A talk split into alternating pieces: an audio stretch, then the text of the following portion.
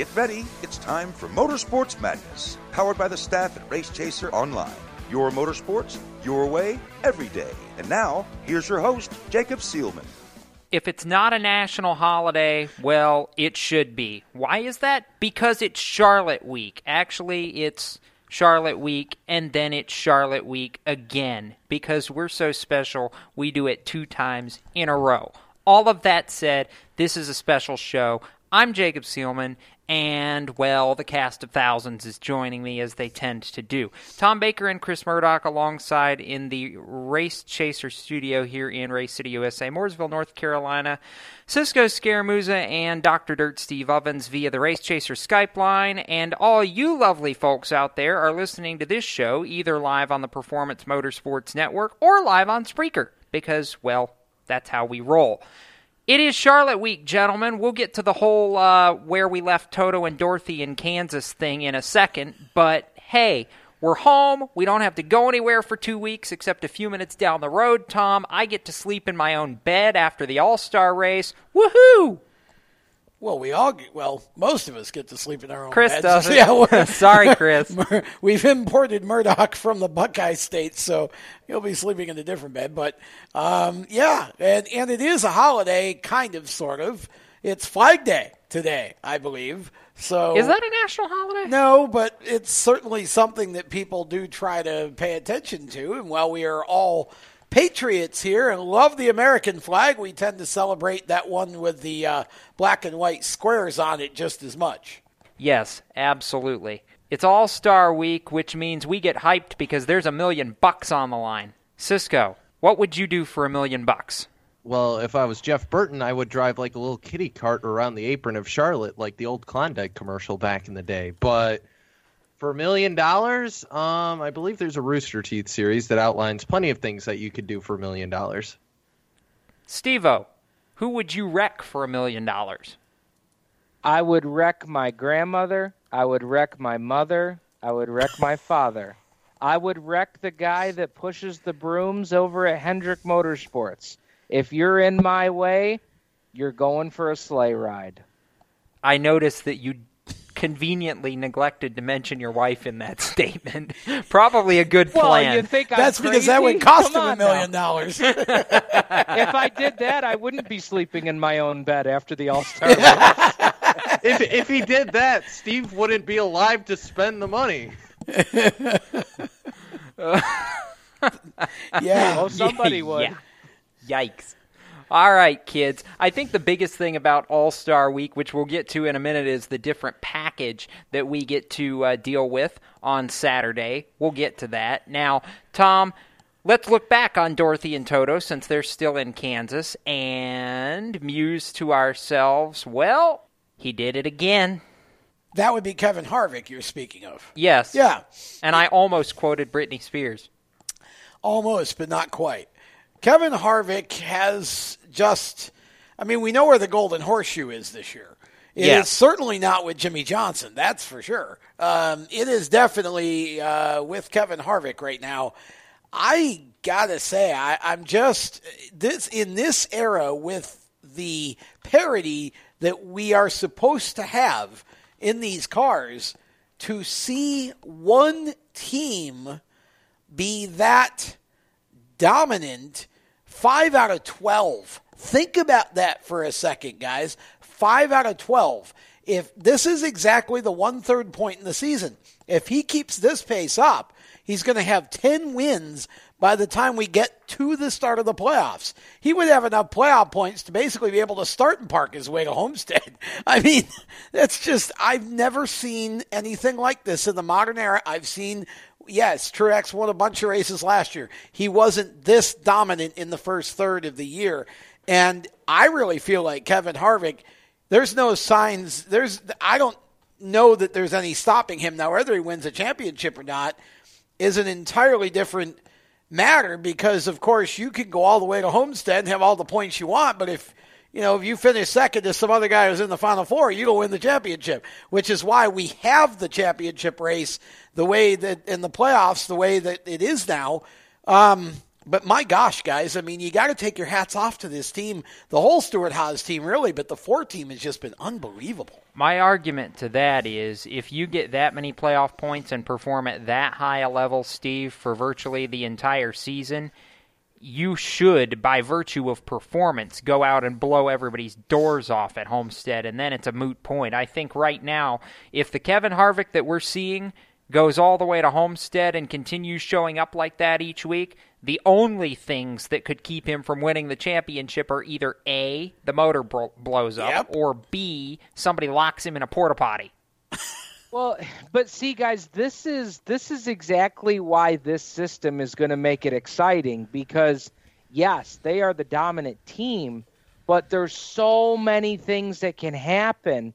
I mean, look at all the points that Martin Truex racked up in the regular season last year, and it was a good thing he did because he almost had to use that cushion in the first round. So this is an impressive start. There's no doubt about that.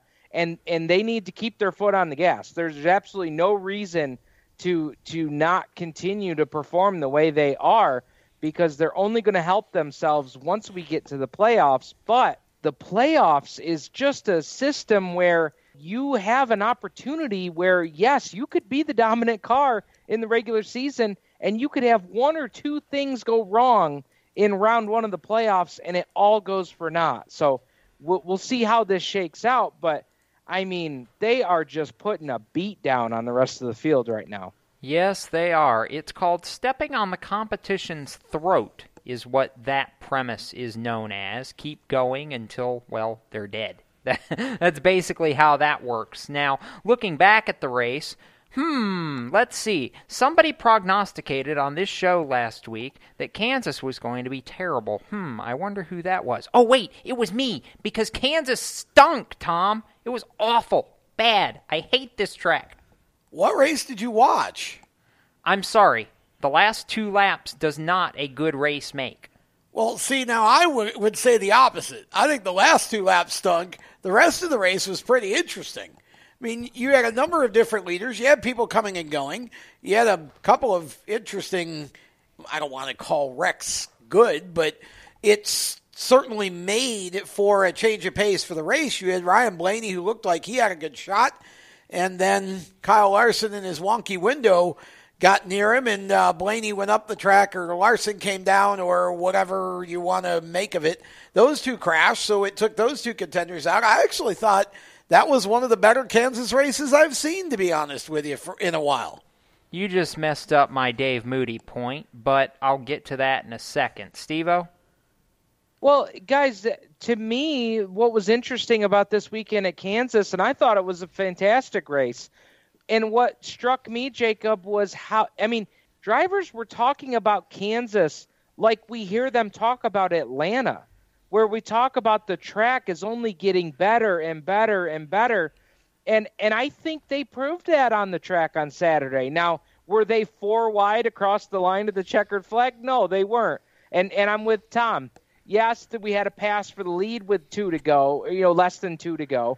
But I mean, the way these guys were talking about this racetrack, I think that it was a great race, and I think it's only going to get better if that's possible.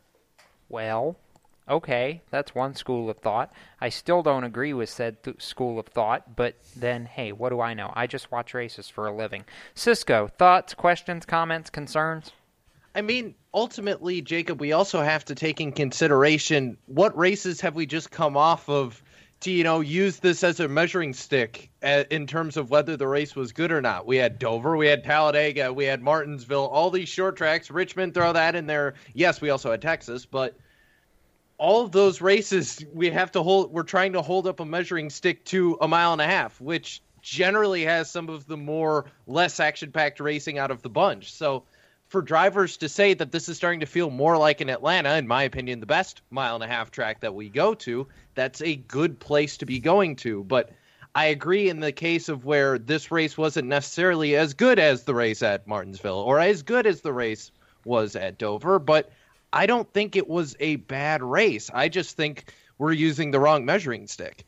All right, I want to go around the table for a minute here since we got about two minutes before break. Tom brought up the incident that really changed the entire thing because before 31 laps to go, when cautions bred cautions and led to Kyle Larson and Ryan Blaney having a coming together. Larson was the dominant race car. He had passed Kevin Harvick, run away, and hid for the last about two thirds of that race. And if not for an incident between Alex Bowman and Daniel Suarez that bunched the field up, probably wins this race. So, the incident between Larson and Blaney heading into turn one. Uh, we're assigning blame. Are you blaming Larson? Are you blaming Blaney? Or are you 50 50? Tom? Well, it looked to me like Larson came down and Blaney went up. So I'd have to say 50 50. But as we'll talk about in a later segment, you know, when it comes to the wonky window and Kyle trying to sell us all on the fact that that didn't happen until that incident, eh, well, wrong. Pictures on Twitter this morning said otherwise, and NASCAR doesn't believe it either. Christopher?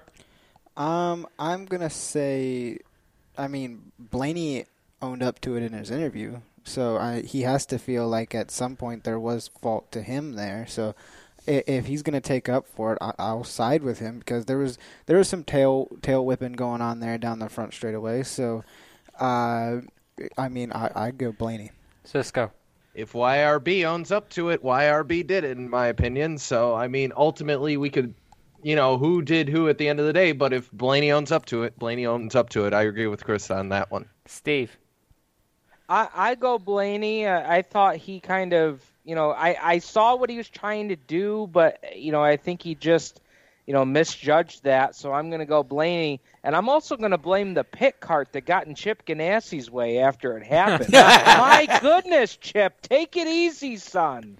Well, I'm going to make this a 4 1 split and put Tom on a lonely island by himself because Ryan Blaney done did exactly what Kevin Harvick done did at Fontana, and I blamed Harvick on that one. That's, mm-hmm. that's all YRB.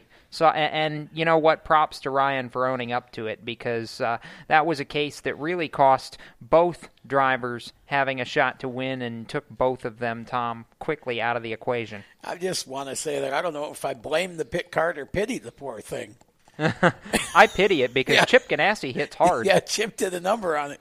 We're going to step aside. When we return, we'll continue talking Kansas and the newly coined Dave Moody term, Wonky Window Wednesdays. Try and say that three times fast. You're listening to Motorsports Madness, and we will continue to be wonky in just a moment here on Spreaker and the Performance Motorsports Network. You own a performance car and you know how to drive, but you want to learn real performance driving. Well, Bunky, get that car off the street and onto the track. Summit Point Motorsports Park, the Mid Atlantic's premier road racing facility, located just over an hour from D.C. in nearby Summit Point, West Virginia, is the place to go. And you'll find that Friday at the track is going to give you what you need. For less than a monthly car payment, you can attend this regularly scheduled one day instructional event in your street car on one of Summit Point's three world class road racing circuits. You'll receive classroom instruction, skid pad instruction in their cars including front and rear skid control, and four 20 minute in your car instructional sessions from a professional instructor. Have fun, go fast, and really learn how to drive. Call 304 725 8444 for class schedules and details. That's 304 725 8444. Friday at the track at Summit Point Motorsports Park. Green light. Hey girl, school zone. I'm getting hungry. Car changing lanes. You want to meet me for pizza? Stop sign. Intersection clear.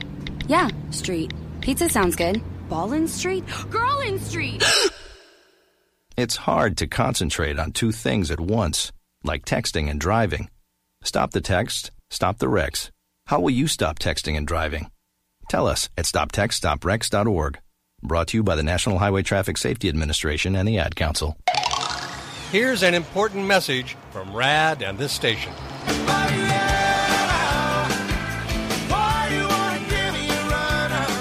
Hi, this is Bob Sheehan from Blues Traveler for RAD, recording artists against drunk driving. I like to party just as much as the next guy, maybe even more. But the one thing I won't do after I've had a few is get in the car and drive. Don't blow it. Always choose a designated driver. Remember, music lives, and so should you. Automotive technicians and auto service trainees, how would you like to work at the beach and perform for one of the best car care centers in the nation? Lewes Meineke is now looking for skilled automotive technicians to join their award winning team. If you're a gearhead that knows his or her stuff or a young up and comer that has the motivation and drive to succeed, then you need to make this call today. 302 827 2054. Lewes Meineke Car Care Center, located in beautiful Lewes, Delaware, offers a highly competitive compensation plan, great benefits, a flexible schedule, and did we mention that you're going to be working at the beach? Plus, there's a signing bonus for the right candidates. Technicians must be ASE certified and have a minimum of six years experience. Beginners advance at your own pace in one of several entry level positions. But whatever you do, don't wait. These jobs will go fast. Call Tim at 302 827 2054. That's 302 827 2054. Lewes Meineke Car Care Center. Rev up your career.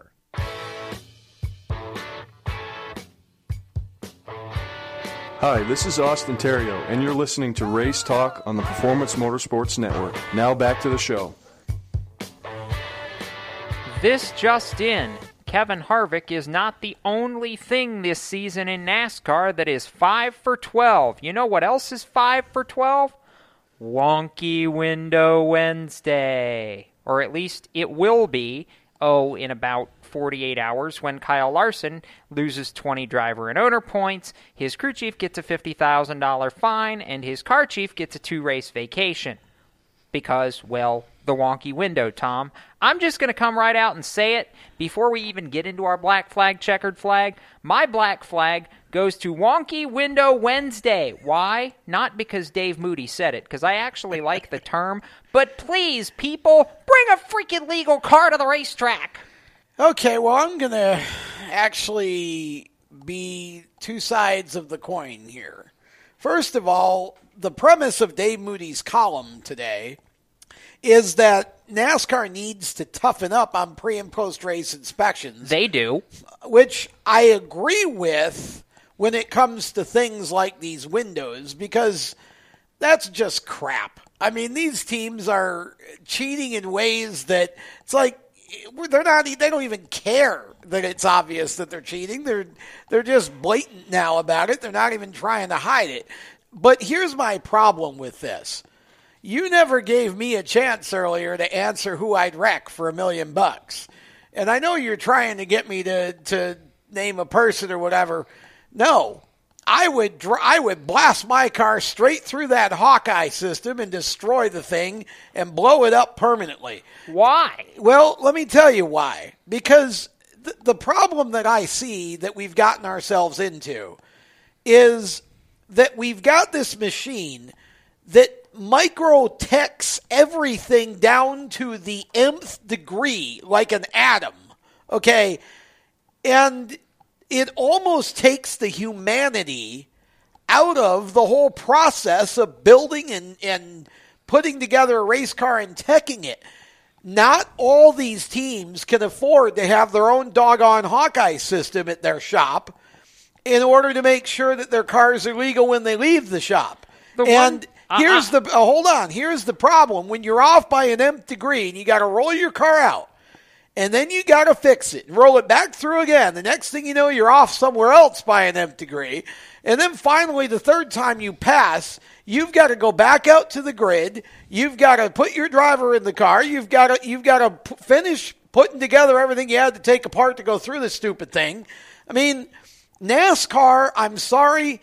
But my black flag for the week is a combination of two things. The teams that are cheating like crazy because basically they don't care about the penalty, and this whole concept that NASCAR has to make everything equal down to the atom. You've had uncontrolled tire penalties where the tire was barely to the line or That on the line nothing to do with for the a half a system. second. But wait a minute, I'm making a bigger point here. N- nothing to do with the the, the the tire's barely to the line and somebody grabs it back and we're making somebody come in for a stop and go and ruining their race because for one split second we were a hair over the line. This the whole process of all these penalties, whether it's pre-race tech or whether it's pit penalties, all these cameras and all of this tech equipment, the, the whole process is sucking the life out of NASCAR and it's sucking the humanity out of the whole thing.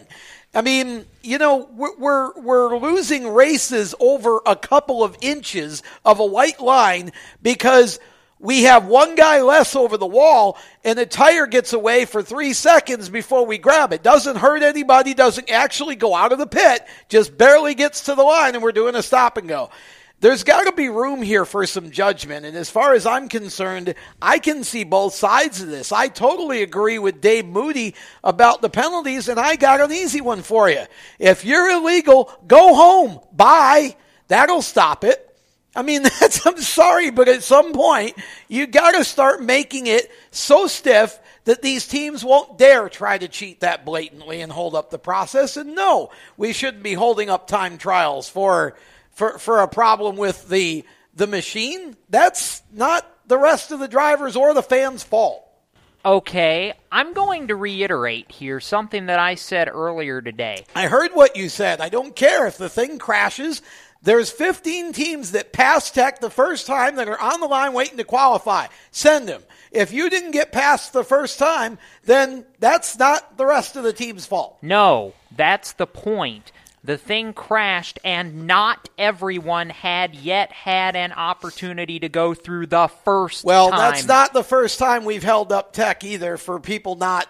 No, uh, you're you're mi- Tom. Stop. You're missing the point. What I said, it wasn't about people going back through a second time. That thing crashed, and everyone did not have an You're equal missing my point to get and through Moody's the first point. time. This wasn't the first time that they've held up time trials for people to get through the line. Time trials No, start at the- six, regardless. Period.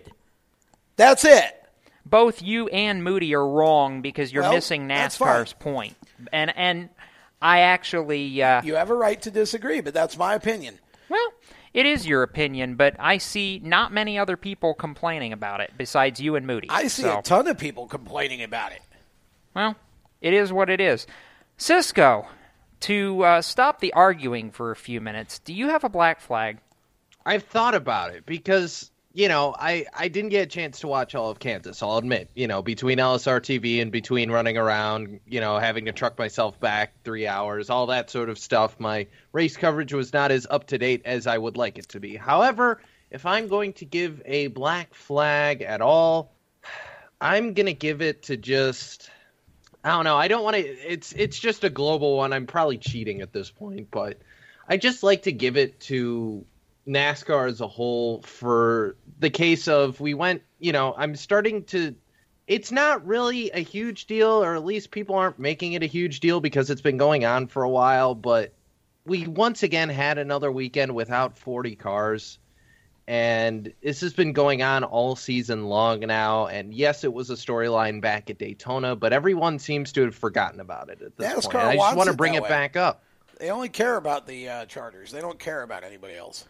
Yeah, I know, and They've said as much, and I think If, that's it- a shame. But if you're going to black flag something, black flag the charter system, Cisco. There yeah, you go. well, okay, I'll black flag the charter system at that point because it's it's sad that in IndyCar for this year, a series that hasn't had bump day, you know, actually means something in a couple of years. They actually are going to be sending cars home in Indianapolis, and yet we don't even have that threat at all in NASCAR anymore. They aren't using you show up and you'll basically make either. the race. You just have to make sure. Well, I mean, and to Tom's point, you just have to make sure that you somewhat pass check. Okay, Tom, so I'll play devil's advocate. Let me ask you this. So, you would rather we go back to how it was last year when Toyota was massacring everybody because No. they could get away with No. things in tech that nobody else Nope. could? Nope. There's an easy fix to this. Now, I, I'm not going to say I'm going to I'm not going to say the complete fix to it because there's I'm sure there's more to it. But here's here's the basic way to fix this. First of all, get the front ends of the cars back up off the track. Raise the ride height. Get rid of the splitter. Go to a valance. Cut down on the aero as much as you possibly can. Cut down on the aero. We don't need computerized tech. We need to make rules that can be easily enforced. And we need for human beings to enforce them consistently and not make mistakes. Look, we've had years in the past where one manufacturer has had a, a little bit of an edge over the other one. Right now, Ford's got a huge edge over the rest of the field. I don't care what anybody says. Now, I can't explain why, but all you got to do is look at the results. I can. The Hawkeye system took away all the gray areas where Toyota and Chevy were getting away with things that they shouldn't have gotten away with, which is Well, why I like the Hawkeye system Ford, because there apparently. should not be gray area. No, Ford just played within the rules, and when uh, the Hawkeye system brought Toyota and Chevy back to earth, it proved where Ford had found legal speed. There's a difference. Oh, really? Legal speed. Let's talk about the encumbered wins that some of the Ford teams have had in the last year. Remember Joey Logano last year at Richmond? Remember Kevin Harvick already once? I think they had a wonky window too, didn't they? Everybody, every manufacturer has had a wonky window. But this is what this I'm year. saying. If you can't tech a wonky window without a Hawkeye, you're in trouble. No, And- and the, the wonky window has nothing to do with the I'm Hawkeye system. you- You're missing the point. I, no, I'm making my own point. The point of the, the point that I've been making throughout the last ten minutes of the show is consistent, which is that now we are making tech more and more technical to the point where if you're a sixteenth of an inch out of spec in one area, you're going to go out, go all the way around, fix it, and go back through again. We're, we're not. There's no human interaction. You in know what? this. Yes, It's there all are. There are three. No, there are three officials that if there's something wrong, they go and they take the measurement tools and they check it against what the Hawkeye shows. Yes. I watched And- tech yes, inspection. I know. So have I. And and here's here's what you're missing, Jacob. The part of the equation that you're missing here is this: there's no room for judgment. No, it's off by a sixteenth. Fix it. Go back. No, through. uh, but but you forget there's tolerances in the rule book. That's a sixteenth off the tolerance. The fact that we have to have all these tolerances, I'm just going to tell you, I've been around this for 30 years. The fact that we have to have all these tolerances and have all these rules that we need a, a, a, a Hawkeye machine, a discotheque, to send these cars through that they can't, half of them can't get through twice without failing one way or another is one of the biggest reasons why you've lost fans and droves from this sport. I because call when you go to your, on that. I don't because when you go to your dirt track on Saturday night, you don't have a Hawkeye. You don't have massive tech. You have tech done by humans that are trusted to know what they're doing. Well, we're going to agree to disagree, and I'm going to That's hit your fine. mute button because if I don't, we're never going to take this commercial break that we have to take. We'll be back with more motorsports madness, and maybe Tom will be less mad in a minute. You're listening to Spreaker and the Performance Motorsports Network. Stand by. Do you love the sound of high revving motors and the smell of burning rubber? Do you want to get your car sideways right at the ragged edge of control? If you've always wanted to try drifting or learn to improve your drifting skills, Summit Point Motorsports Park, the Mid Atlantic's premier motorsports facility, has the expert instructors and the specialized track to teach you how to drift and the skills necessary to drift competitively. From skid pad to open sessions, Summit Point Motorsports Park has the safe and open environment that allows drifters of all skill levels, new to intermediate, to get sideways and smoking. With a focus on safety and the skill set necessary to drift competitively, Summit Point Motorsports Park's Drift Nirvana is just the thing for you. Call for your reservation today, 304 725 8444. Or for more information, go online, summitpoint-raceway.com, or you can email them at office at bsrinc.com. Drift Nirvana, getting you sideways the right way. HMS Motorsport is the leader in motorsport safety. HMS serves the majority of Monster Energy NASCAR Cup, Xfinity, Camping World Truck, IndyCar, and IMSA WeatherTech teams, as well as countless SCCA and club level racers and driving enthusiasts throughout North America. Featuring world renowned brands like Schuberth helmets, Schroth belts, Adidas suits and shoes, Lifeline fire systems, and even Racecom radio kits, HMS has the right product for your type of racing and your budget. Their representatives are experts on only one thing making your track driving as safe as possible. With locations in Mooresville, North Carolina, and Danvers, Massachusetts, the HMS staff is always ready to take the time to help you find the right product for your safety needs. Don't settle for second when it comes to motorsport safety. Stop in to HMS Motorsport. Visit them on their website at hmsmotorsport.com or send them a message on Facebook and tell them the folks from PMN Radio sent you. What an awesome game. What's up with your car? I don't know. It won't start. How are we getting home? Chill. My parents signed me up for the roadside assistance from Lewes Meineke. It was free with my oil change. They'd come and get the car started or get us home and tow the car to the shop. Good to know. With my driving, my parents never know what to expect. When you join the Meineke Car Care Club with a $35 preferred service, you get four free months of roadside assistance, including tire change, battery jump, lockout service, towing, and more. Contact Lewes Meineke, located on Route 1, or call 827 2054. When do you think of a plumber? Like most people, even if it's an emergency, you can be confident about who will arrive to help you. For quality and reliability, count on someone you can trust. Call on the plumbing services of Hague Quality Water of Maryland. Plumbing doesn't have to be an emergency. We handle all kinds of preventative maintenance too. Hague Quality Water of Maryland is family owned here in Annapolis since 1993. For a refreshing choice, call us at 888 84 Water or visit us online. COPD, chronic obstructive pulmonary disease, is a lung disease that robs people of their ability to breathe. As many as 24 million Americans suffer from COPD, also known as chronic bronchitis or emphysema, and half of them don't know they have the disease. If you or someone you love is over 35 and has smoked more than 100 cigarettes in their lifetime, visit driveforcopd.org and take the screener, then take that to your doctor. I'm Jeff Stoltz, and I drive for COPD. I'm Dalton Sargeant. You're listening to Race Talk on Performance Motorsports Network. So, since I was a horrible human being and didn't give Chris a chance, or Steve, I guess, for that matter, to get their black and well, we all have to get checkered flags in at some point during the next little bit. So I, am I'm, I'm going to be a nice human now and, and let Chris and Steve get their black flags in before we just completely commandeer this show without them. Sorry for muzzling you guys. Chris, you first. Um, my black flag uh, today for Kansas goes to Roush Fenway and all the fans that have turned their back on Trevor Bayne. Because. Amen, brother. Because the that proved la- or on Saturday, Matt Kenseth proved that it is the car. Trevor Absolutely. Bayne can't, can't. I mean, Trevor Bayne has proved his point. He cannot drive that equipment to the best of his ability because it, or he can, but it's not getting him very far. Matt Kenseth has proven that to be a fact because Matt Kenseth was sub 20s. Very quickly, here's the stats 26th fastest in practice, and then one of the teams that couldn't even make it through the discotheque in time to qualify. Just so you know. And three laps down in the race before he got unceremoniously Correct. ejected in the crash that, thank God, William Byron walked away from because that hurt. Yes. That really hurt me just to watch yes. it. Uh, sure did. Steve. Are we really talking about Matt Kenseth in his first race back this season in a manufacturer he hasn't driven for in how many years? I mean, are we really taking the heat off Trevor Bayne here? Because what I saw in the first what 11 races of this season was poor performance after poor performance after crash after crash.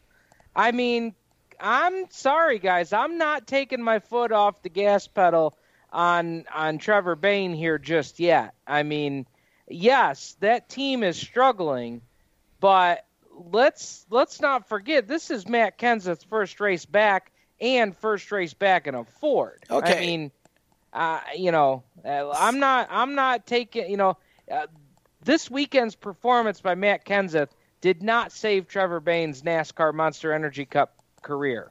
Look, so if I'm interpreting your comments right, Matt Kenseth has completely forgotten how to drive, and the car is fine. There's nothing wrong with that. It's just that Matt Kenseth needs to blow the rust off. I don't believe that. I also don't believe if you go back and look at the crashes that Trevor had, not all of them were his fault. There's a huge difference in where the six team is right now and where the 17 team is, and that's what I had said all along that the two teams were not equal in where they are right now, Cisco. And Matt Kenseth showed it because if you believe that the best he could do with a car that was a 10th place car, like the 17, was 26th, then I got news for you. I mean, you know, I don't believe that. It was the car. Matt said himself, Cisco, we expect I expected we'd be far more competitive than we were. It was a tough weekend all around. We got a lot of work to do. I'm not so sure it's just the car, by the way. This was a point, Cisco, that was brought up, and I'm sitting there kind of sort of thinking it may be possible.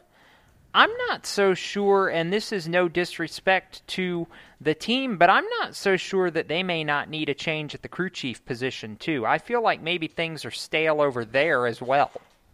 Yeah, and I agree. I think there's a lot of things that can be changed over the six. Maybe the drive, you know, the driver may well be not the issue at all, and it could be a problem with the crew chief. We don't know, but we can't be making snap judgments after one week of one change. I mean, we have to we have to look at you know the whole playbook. It's something I mentioned earlier. Once again, the meter stick that we're using, we just came from short track, super speedway, mile and a half, short track, short track, all these different tracks that aren't mile and a halfs. We have to we have to compare, you know, like track with like track and like performance over the weekend versus like performance. They didn't make tech like Tom said, so you can't take that that qualifying run went out the window.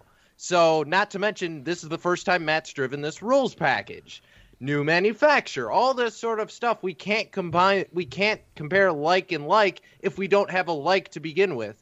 This is a good start, but I will start to be able to tell what that six team is capable of and really what the problem is once we get a couple more races done. Reminder Ricky Stenhouse went through four crew chiefs before he found one that he clicked with and started getting better. There's only been two crew chiefs on that car since Trevor Bayne got in it in 2015, and one of them is still there. I Matt think Pusha, just- I'm looking at you. I think he just played into uh, Chris's and my point there, but thank you. Yes, no, I purposely played into your Yeah. point because I agree with it.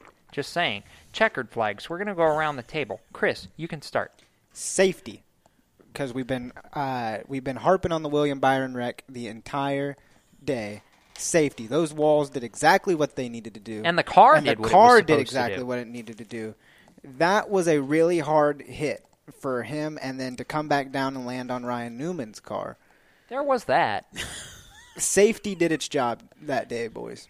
All right, Tom. Can, can I give like some sort of a checkered flag to Newman just because like I feel so bad for him? He's had more cars land on top of him in his career than anyone ought to.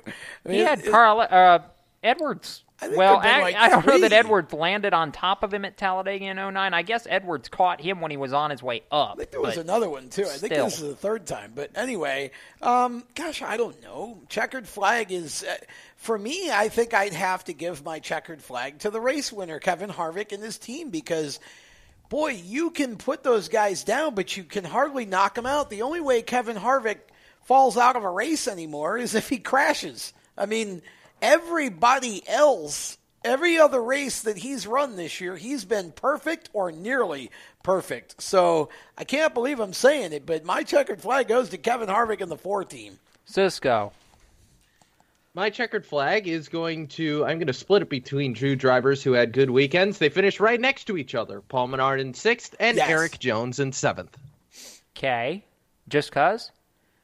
Because Eric ne- has been needing these runs, to be honest, and I think he got a little bit overshadowed by everyone freaking out about uh, about Suarez.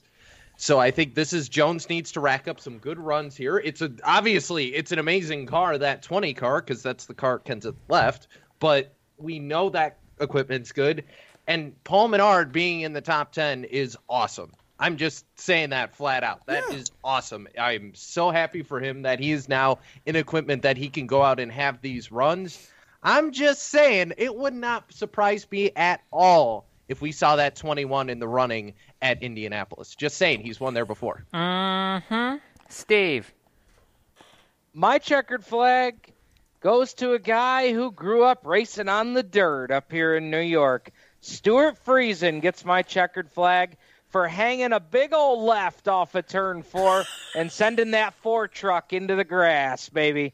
That's what we're talking about. That was dirt track style. And hey, he come away with a top three finish too.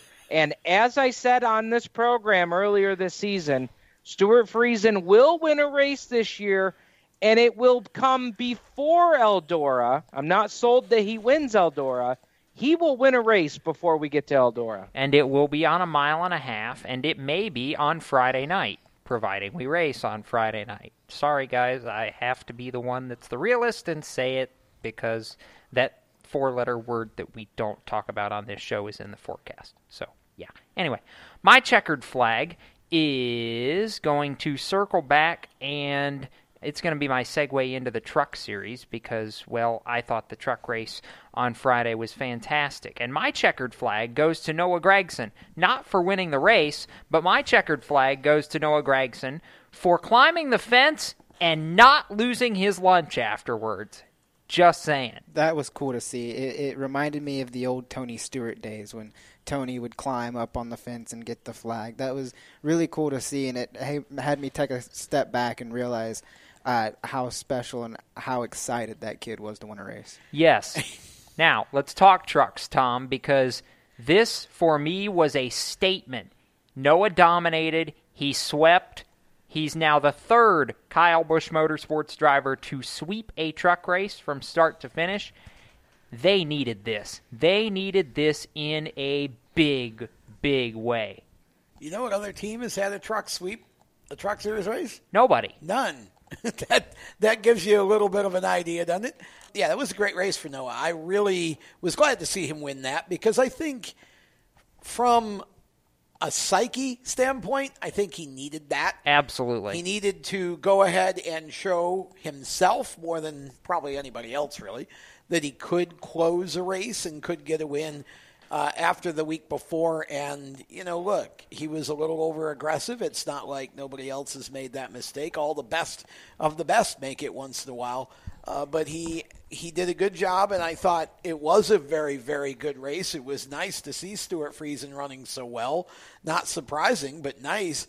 And I actually thought that was as enjoyable a truck race as you'll probably see all year. To be honest, we thought Kyle Busch would dominate because, well, he was there and he didn't he, dominate. He was in really, fact, he barely led. Yeah, he was never really a factor. I mean, in the end of the first segment, he was chasing his teammate, but that was that was about as close as he got, really. I mean, you know, there were a lot of really good trucks in that race, and that was good to see because, you know, you want to see some of these guys. But again, the Heartbreak Award once again has to go to Ben Rhodes. I don't know what that kid has to do. I think there's some sort of cursed Indian burial ground near Kansas that he's pissed somebody off Yeah. there because Kansas does not like him. No, and it's really uh, interesting because he's done so well there the last two seasons, only to come away empty. And gosh, I mean, I know that he's got to win in the series, but you know he wants better than that, and he really deserves better than that. It's just unfortunate that uh, you know that that team, for whatever reason, can't seem to put an entire race together. Either they make a mistake in the pits, or that something happens to the truck, or you know maybe even Ben makes a mistake. But if they ever get on a roll, they probably won't stop for a while. So I would. I would say that uh, probably the heartbreak award for the whole weekend would have to go to Ben Rhodes. Cisco, can I give you good news? Yes, what is it? There are, count them, 38 trucks on the entry list for Charlotte You Friday see? night. Look at that. Come on. Cup can't pull a full field, and yet we're sending six trucks home, Steve. Well, Hey, six. that's impressive. I mean, but in, in Jacob or Tom or, or Cisco, I mean, maybe you guys can answer this better for me. I don't, you know, we talked about this last week, Tom. I think it was. I'll, I'll throw this to you. We talked about ARCA not necessarily being a a grassroots budget type of racing. I don't think their trucks is either. So, you know, what what can we really point to that we've got six trucks that are going to have to go home this week? Well, the fact that we start 32 trucks and 40 cup cars is really what the difference is. I mean, It doesn't we- matter. We've we barely only- been pulling 32 trucks. Well, we only had 30 Yeah. trucks at Kansas. I mean, it's a home it's a hometown race. So the travel expense for 98% of the truck teams that exist outside of Thorsport is basically nothing. It's up the road a, a, a piece. I mean, that's you get to sleep in your own bed. You don't need a hotel, so it's very affordable for the teams because they're based here. If I were to be honest, I would be disappointed that we only have 38 trucks. But the fact that we only had 30 at Kansas and now we have 38 means that you got to be excited about that. And Absolutely. we are sending six trucks home, but I, like I said, I think you have to remember that again, this is a hometown race, which explains a lot. Yes, keynotes here, by the way, as we're going to break. Chris Eggleston debuting in the 17, the second truck for That's right. DGR Crosley, and Brandon Jones staying in the truck series this week, but moving over from the 51 to the 46 for his second start for KBM this year. Hmm. We'll be back and shift gears on Motorsports Madness in just a moment. You're listening to Spreaker and the Performance Motorsports Network. Everywhere you go, you hear it and you see it. It's coming at you through your phone, your tablet, and your computer. It's broadcast from your favorite radio station, TV networks, and cable companies. It's in the stadiums, the arenas, the ballparks. It screams for your attention at the mall. It's interactive on Main Street. It's even coming at you from the gas pump at the nearby convenience store. What is it? It's digital content. It's digital content. It's digital content. Somebody has to create it. Somebody has to manage it. So whether your dream is to write it, design it, create it, call it, produce it, voice it, host it, light it, shoot it, switch it, record it, color correct it, edit it, code it, repurpose it, tweet it, blog it, post it, compress it, upload it, replay it, or make sure it gets to where it's got to go when it's got to get there in the format it's got to be in, you need to attend Carolina School of Broadcasting. the skills you will learn, the experience you will get, and the connections you will make at Carolina School of Broadcasting will open the doors to the career you want in digital content creation and digital content management. Call or come by today. Click csbradiotv.edu. Parents, your son or daughter has had their license for a while now, but you want to make sure they're prepared for any situation they may face on the road. High school driver's ed doesn't teach them to drive defensively. They need to be prepared for any highway emergency. For less than a month's insurance and a whole lot less, BSR instructors at Summit Point Motorsports Park in nearby Summit Point, West Virginia, will teach your son or daughter how to respond instantly and positively to unexpected situations on the road. BSR's specialized accident avoidance training teaches swerve to avoid maneuvers at highway speeds, ocular driving, which focuses driving attention on ways to avoid accidents, vehicle dynamics and feedback, skid control and skid recovery, threshold braking on straights and progressive braking on curves, and off road recovery techniques. This is stuff driver's ed simply doesn't teach. So call BSR today, 304 725 8444. Give your kid the skill set needed to drive safely and responsibly on the highway. That's 304 725 8444. This is a test to find out if you know it all when it comes to children. Name one of the leading killers of U.S. children age 1 to 13. What's the best way to protect children in a car crash? At what age and size should a child start using a booster seat? Don't assume you know it all when it comes to car seats for your child. Go to safercar.gov slash the right seat and know for sure. Brought to you by the National Highway Traffic Safety Administration and the Ad Council. Let's throw the green for Open Wheel Central on Motorsports Madness. Now back to the roundtable and Jacob Seelman. And then there was IndyCar on Motorsports Madness. Jacob Seelman, Tom Baker, Chris Murdoch, Cisco Scaramuza, and Dr. Dirt Steve Ovens with you talking racing on Spreaker and the Performance Motorsports Network. And there was an IndyCar race on Saturday, which was, as far as I'm concerned, out of the five runnings that we've held of the IndyCar Grand Prix on the IMS road course, Cisco, the second best out of the five runnings of this race. Granted, Will Power won for the third time in five runnings, but I'll tell you what, he really had to earn this one. Yes, he did. And I wanted to give a checkered flag, and I don't want to give it to any of the drivers. I want to give it to the cameraman over at IMS who caught Spencer Pigot hopping the curb, catching midair and landing down and spinning out because that was the coolest image to come out of this weekend. I don't care what you say. Spencer, like, th- did somebody put a, a ramp there because he did? No, it's like He- the Mach Five. You know, you know, in Speed Racer, how you had the he'd hit the button and it'd shoot the chocks out from under. And I, I- can't make the Tarzan noise, but if there was a vine over Spencer's head, he would have been able to do the yell, Tom, and it would have been really funny because that thing was higher than I've seen any Indy car, save for Scott Dixon at Indianapolis last year, in a long time. Okay, I'm just still getting over the fact it took us five years, but we finally got a speed racer reference in, the, in one of our shows.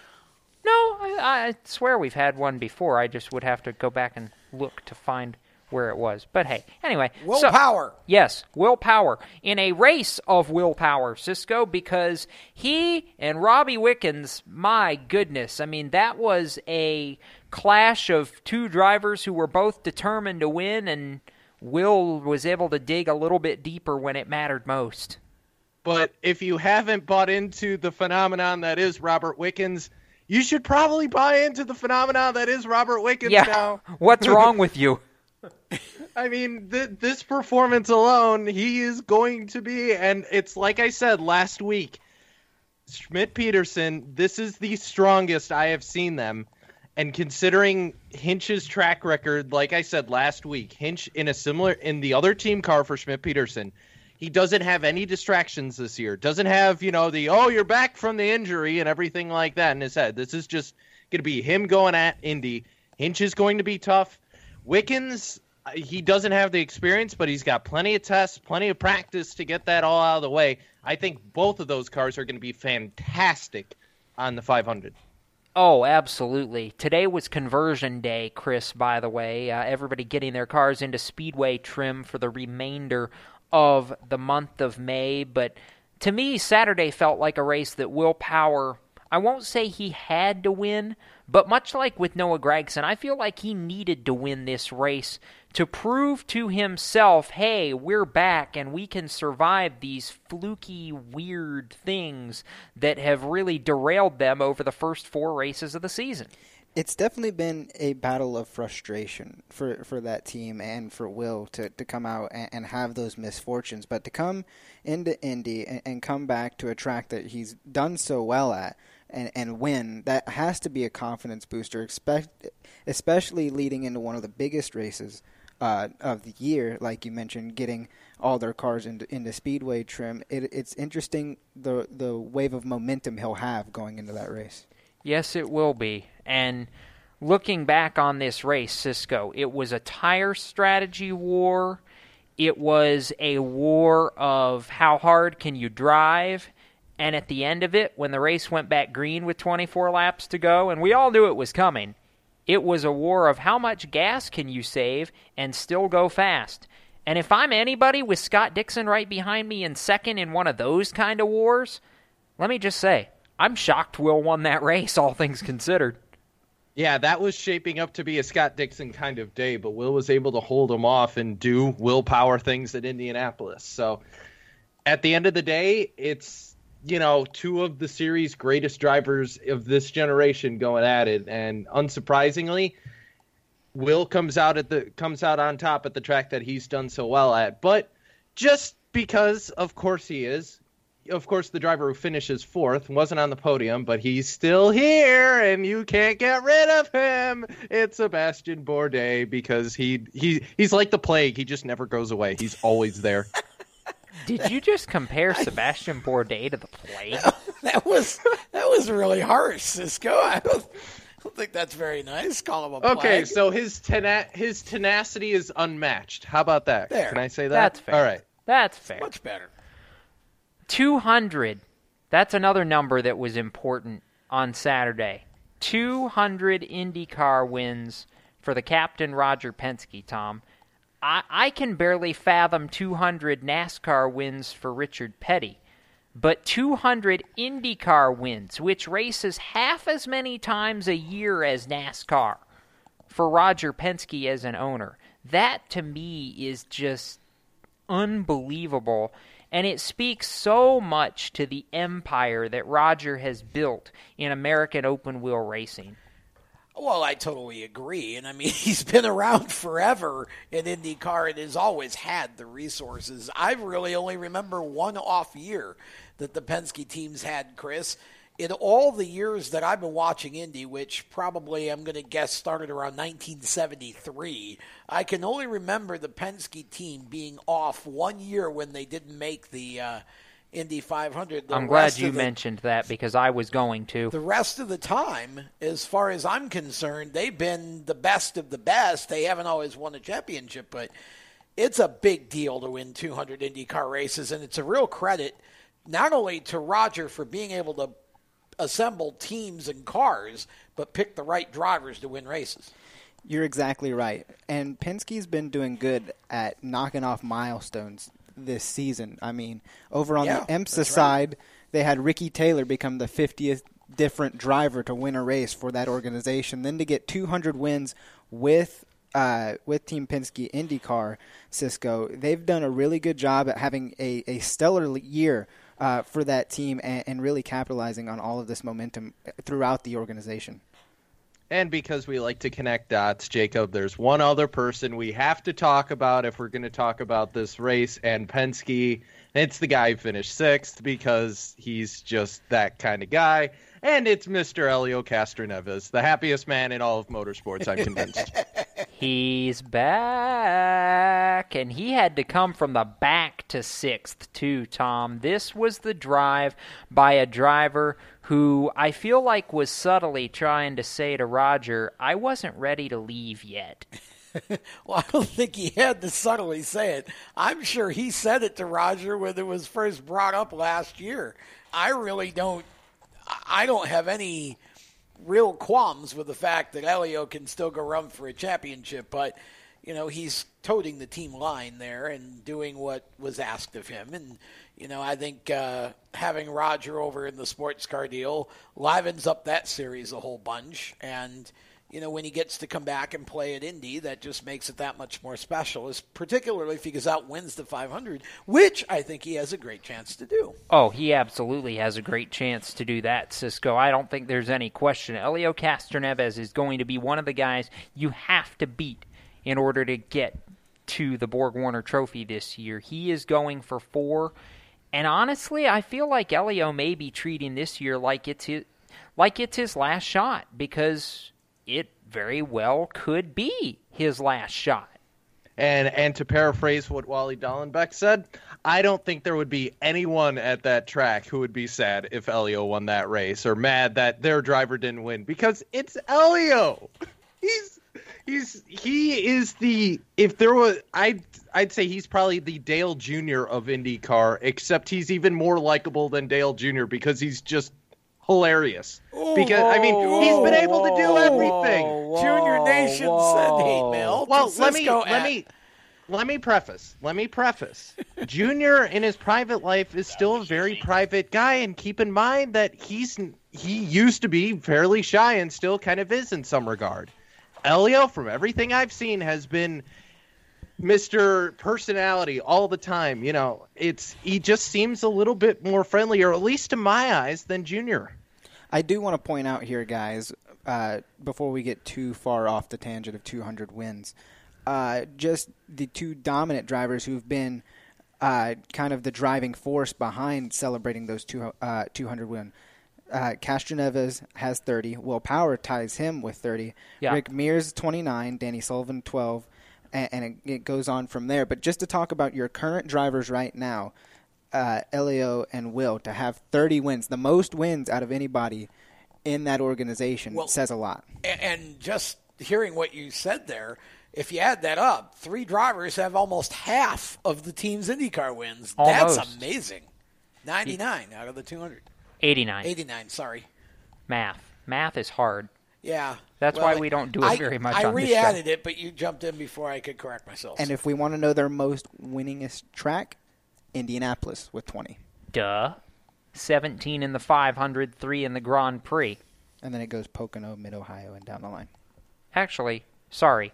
16 in the 500 and 4 in the Grand Prix. Math really is hard. 16 We're into going to 500. That's has anyone done that in Daytona before?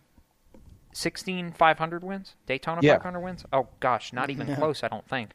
Anyway, math is really hard as I just proved. We're going to go away and we're going to come back and we're going to talk about Indy 500 qualifying while I figure out how numbers work in my brain. You're listening to Motorsports Madness. We'll have more things to talk about and words right after this on Spreaker and the Performance Motorsports Network.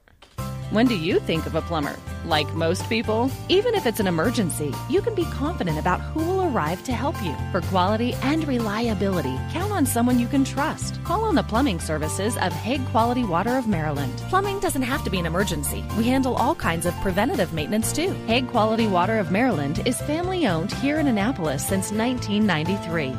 For a refreshing choice, call us at 888-84-WATER or visit us online. Here at Lewes Meineke, we're more than just your average car care center. Hey, it's Dave, your neighbor from Lewes Meineke. Whether you need an oil change, brakes, tires, or anything under the hood, we've got you covered. Take advantage of our free check engine light service as well. Yes, free. And don't forget about our free shuttle service. Never stress, we'll take care of the rest. On with life. Give us a call at Lewes Meineke, 302 827 2054. Every 30 minutes, another innocent person is killed due to a drunk driver. My best friend, my brother, my poor grandchild, my sister, my father, my husband, my mom, my mommy.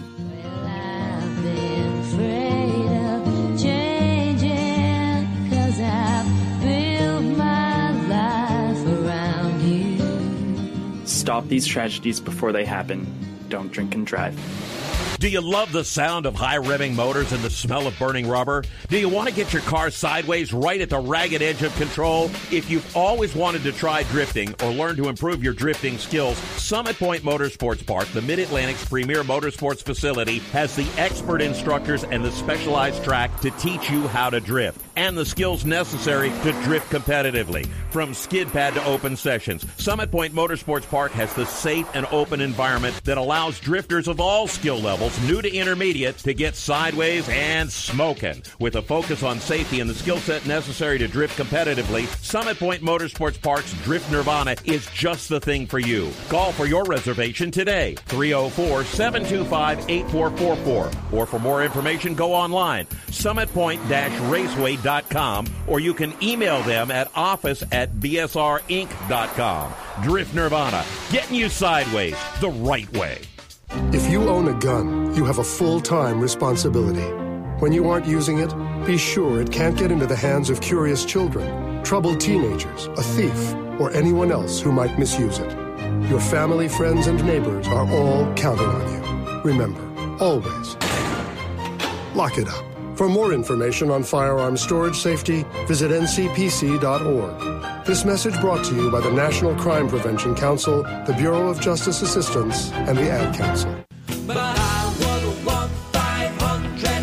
Hi, I'm Ben Rhodes, and you're listening to the Performance Motorsports Network, the voice of motorsports. There's an appearance by the kid who just needs a clover. Yeah. He would walk 500 miles for some good luck right now. Yeah. Wait, I a hope he didn't just curse the show. Aw. I think we're good. All right. Anyway, welcome back to Motorsports Madness. It's hour number two here on Spreaker and the Performance Motorsports Network. Jacob Seelman, Tom Baker, Chris Murdoch, Cisco Scaramuza, and Steve Ovens talking racing right now and going to continue onward with IndyCar conversation and mention hey, the Indy 500 qualifying weekend is ahead of us and we have bumping, Tom. We talked a little bit about it with Joel Sebastianelli in the last couple weeks leading into this, but Bump Day is back. It's a beautiful thing. I'm so excited. Yeah, it is. It's nice to see it because at least there's some sort of drama on who's going to start the Indy 500.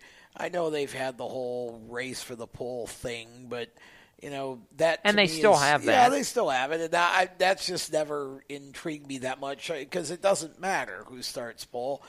You know, it, it, the idea of having a bump day again makes it feel at least a little bit more like the older days. Of course, you had oftentimes, you know, five, six drivers contending for the last spot, but at least we're going in the right direction, and it's going to be interesting. There, again, the parity of the cars, there could be a surprise on bump day. Somebody could not make the field that you really think is a lock.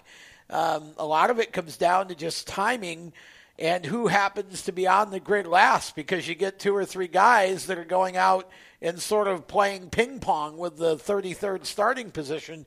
And um, it's whoever happens to be the lucky one that's sitting there waiting to go out last when the gun goes off and gets that last run to get themselves back in. So, you know, I think um, I hate to say this because I'm a real big fan of Buddy Lazier, but I think old Buddy's going to have uh, some difficulty this year. He's going to have to find a little more speed in that car than what he's found the last couple of years, I think. No, because Buddy never actually filed an official entry, so we only have 35 Oh, cars. I didn't realize that. Okay. Nope, Well, just 35 this year. and that may be why. So, yeah, so you got a couple of cars that uh, are going to be interesting to watch, and I still don't know. Have we filled the uh, 19 car? I was 19 getting car? to that, and the answer is no, Yeah. not yet. Katherine Legge wants it. I'm not sure that Katherine Legge But- is going to get it, though. From all accounts that I've heard, it appears as though Sebastian Saavedra is the logical choice to get it. Yeah. I would think uh, Sebastian I'll drive it. probably as well. yeah, Cisco, you're actually close enough. Just, Yeah, but, just, uh, just pay for the food and, and the hotel room. I'll drive it. You I'm don't have gonna pay me it's, anymore. uh, it'll cost you about six million, but um, something like Is it possible, guys, that we're this close to the event and they still don't know a driver for for Well, a ride? because of the injury. because of the in- yeah to- Pietro when he was injured at uh, Spa a couple weeks back uh, that really threw them into a wrench. Pietro Fittipaldi was supposed to drive that car, Steve, and when you break both your legs in a prototype, that Oh, kind of uh, yeah, that'll do it. Got gotcha. gotcha. That was I the show that you missed, part. actually. That that's that's why you weren't on last Monday night. So Yeah, it's really that was sad for Pietro because uh, I think he would have actually probably been. I don't want to say necessarily a factor to win, though he certainly could have. But he, I'm sure he would have had a good run because he had good speed. and, Absolutely. you know, I think Yes. he would have been fine there. But uh, that's certainly going to be a ride that will give somebody a shot to run well, and uh, hopefully they do choose wisely and not just based on a dollar sign. Well, I mean, Cisco, let's just be honest here. Sebastian Saavedra is not a bad choice. Yes, he's got dollars, but Saavedra has been competitive in the past at the Indianapolis 500. No, I agree, and this is this is a case where I think you could. There's a whole pool of drivers that you could go into as well, who you know might hop in a car for this as well. if it Ryan isn't Saavedra, you know, I think of. Does Ryan Briscoe have a ride yet? No. There you go. There's another one. He he nearly won the darn thing if it wasn't for you know a wall, but. Um, a lot of guys could have probably said that. yeah, well, Jared yeah, Hildebrand surely could have. This this one was more specifically off turn four. Yeah, but like Hildebrand. oh yeah, that that's who I'm thinking of. It's Hildebrand. But yes, Steve. I'm just wondering, guys, because uh, I'm trying to get a little bit, and I'm sure there's folks listening tonight that are curious this too. At what point this week do they have to make that decision? I mean, at what point is is too late, or or you know, what point do they need to have this nailed down? I think they will have it nailed down by midweek. You're not going to see them waiting until Friday morning to make an announcement. I'm pretty sure, uh, based on all accounts that I've heard, that we'll know who's going to drive that car by, I'd say, Wednesday afternoon because they've got to make sure that the seat's in and at least some practice is available for whoever's going to pilot that car. And heck, with opening day Cisco being tomorrow morning, we may even have a driver announcement tomorrow morning before they officially open the track for practice. It it would make sense that they'd knock it out tomorrow morning, considering it's going to be a Tuesday. That's kind of the perfect time for it. So I, I could see them doing tomorrow. Get it done tomorrow. Get your driver out on track for practice. I'm sure this has already been in the works to make sure they can go ahead and take advantage of all available practice time to make it happen. Uh, in a perfect world, if sponsorship Cisco is not an issue, who would you put in that car if you were Dale Coyne? Um, Survey. Oh man, I does Connor Daly have a ride? Yes, he's in the Okay. 17. eh, that's actually, in one of the other Coyne cars. Yeah, exactly. So there's one. Um, given because he's kind of been uh because he's kind of been Mr. Backup lately, and I just I just like him for it. I I would put Briscoe in the car, honestly.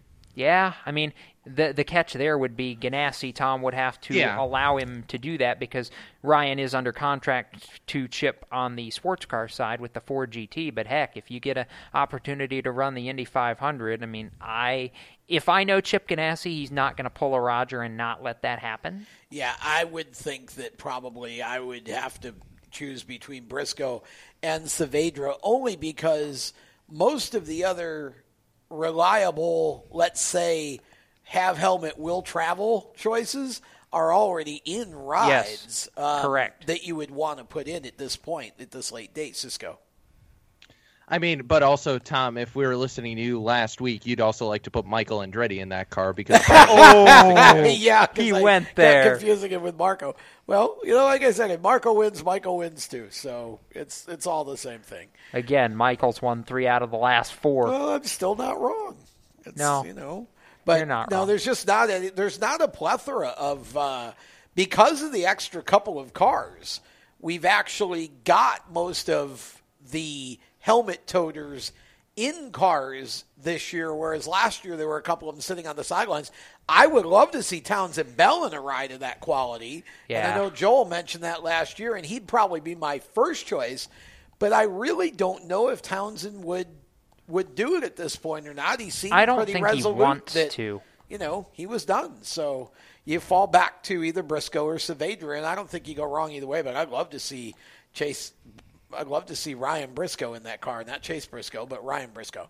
I, I wondered. Actually, I'd love to see Chase Briscoe in it too, but uh, that would be a farther reach. Yeah, just a little bit. Maybe next year. Now, I- I'll add to this really quickly, Cisco, before we talk about giving picks for the pole here.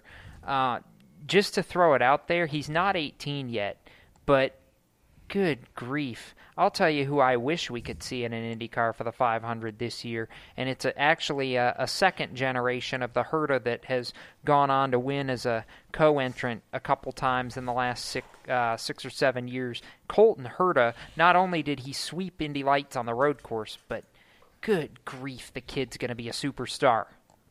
Yeah, no, I agree. Uh, Herta next year is he gonna is he gonna maybe hop in that car? By God, I hope so.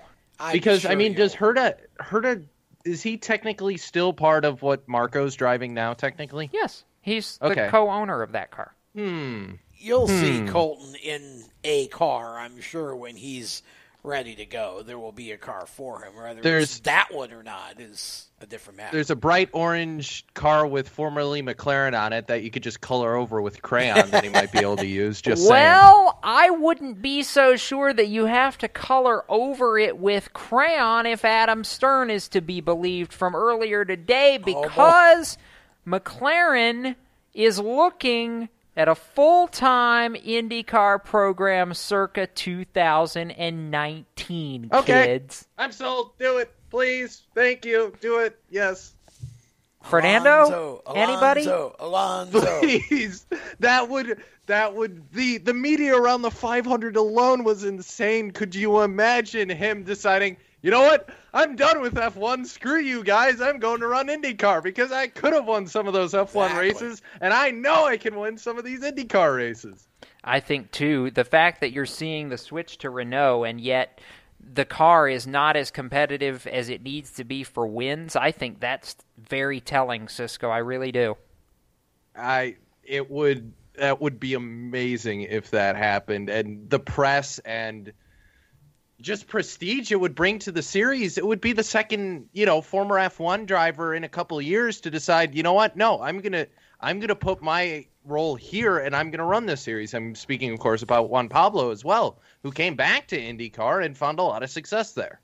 Yeah, I, I, I thought you were gonna go the way of Alex Rossi for a minute, and I'm well thinking yes, to myself, but, he's but driver who had success who was able to yeah. get to F1 Yeah, I get your point. Yeah, he won the F1 title and then came to IndyCar, and we all know the rest from there. So anyway, yeah, no, it's it could be fun. It could be really a lot of fun. All right, round the table, real quick. Picks for the pole. Who gets it? Tom. For Indy? Yes. Gosh, that's a tough one because I feel like there's about 15 cars that could actually make that happen. But um, I'll just go with a flyer here and go. It's not really a flyer. I'll go with Josef Newgarden. All right, Chris. Hinchtown. Cisco. Chris stole mine, so I'm gonna have to go somewhere else. Um. I'm gonna say, you know what, Elio. Wow. That would be great. I would like dance You in all the know media I would center. I wouldn't argue with that. So Steve. Go, Daddy, go. Go, Daddy, oh, go. He's on the hot Go, streak. Daddy, go. no, no, no, no. Danica Patrick for the pole. Did he really just say that? He's on the hot Are you I what? just- Are I you like- are you 100% serious? I'm a thousand percent serious. Yes!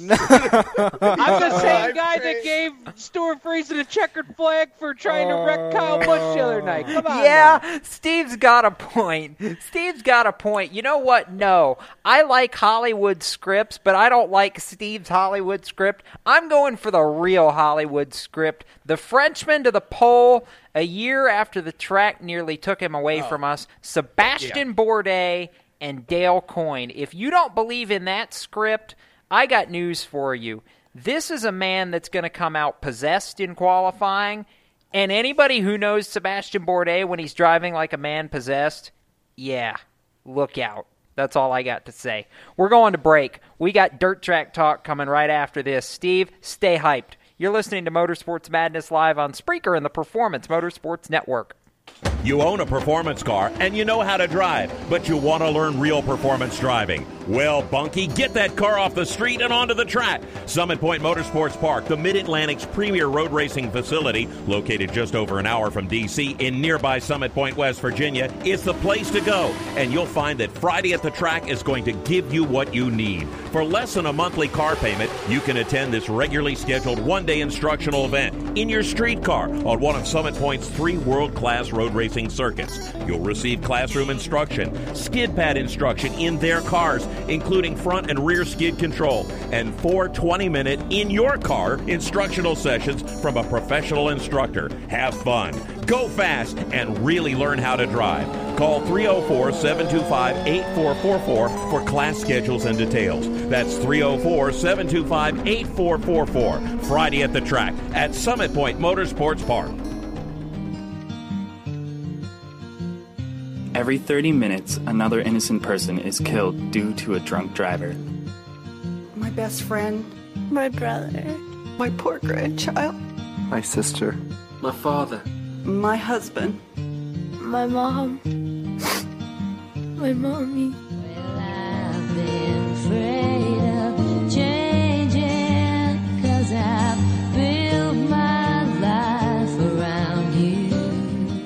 Stop these tragedies before they happen. Don't drink and drive. The Performance Motorsports Network is a compilation of shows about motorsports. From technical to controversial to just fun, everything you like about racing and gearhead stuff is right here on one internet channel. The Performance Motorsports Network. Tell your friends about it.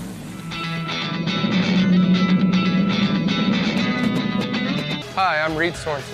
Racing has been a part of me and my family for as long as I can remember. I had to make tough choices early on to get to the top. It took hard work and dedication. But it's those tough choices that help me prepare for challenges I would face as a cup driver. Make the right choices today and be ready for the challenges tomorrow. This message is brought to you by the U.S. Air Force. Hide the kids. It's time to get dirty with the Race Chaser Online crew.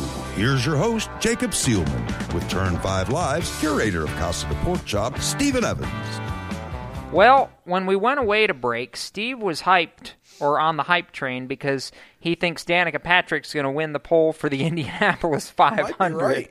And I'm going to go on the record as saying, Steve, if Danica Patrick wins the pole for the Indy 500, there's going to be a Benjamin Franklin with your name on it that will be earmarked for you before next Monday's show. You have Well, my word, and you can I've hit the easy button sign- if you want. I thought you said you don't make bets that you can't win.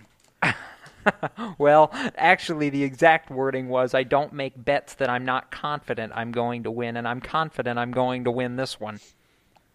Well, after I picked Danica Patrick, the dog came running down here. So Aw. I'm just saying, it's a sign. It's a sign. Maybe. We'll see. Anyway, let's get back to talking dirt, shall we? Dirt is good. Dirt is good. Dirt is good. Dirt is good. You know what else is good, Steve? The train rolls on. We complain. They go out and win. David Gravel, Exhibit A, Tri State Speedway. Anything can happen at Haubstadt, right? Holy crap. And just about anything did happen at Haubstadt. I mean, what? Yeah, this, this was uh, insane. It, it seemed like that was a pretty insane race, uh, and, and you know, anytime that you can have World of Outlaws uh, on a dirt track, and there are drivers that maybe want to mix it up with each other or maybe settle their differences afterwards, that always is a good race in my book. Yeah. I mean, there were four different leaders, by the way, in this race, and yet when it's all said and done, here's the five team. Are they back, Steve? Boy, I, I really wish. I, I wish they were, and, and maybe this is the catalyst to, to them kind of getting things back together and, and getting back on the momentum train that we saw them get on so many different times last season. Uh, you know, but but this is a team that you know, regardless of where they're sitting in the points, when you just look at it from a morale and a momentum standpoint, you know, if they're going to contend, they've got to get something together here in short order because even though it, we're in you know approaching the middle of May, Jacob, you know, you start to wonder if a team like this can't get things together, you know, we haven't even gotten summer kicked off yet, and, and, and they're going to be almost out of it. I mean, they've got to get it turned around.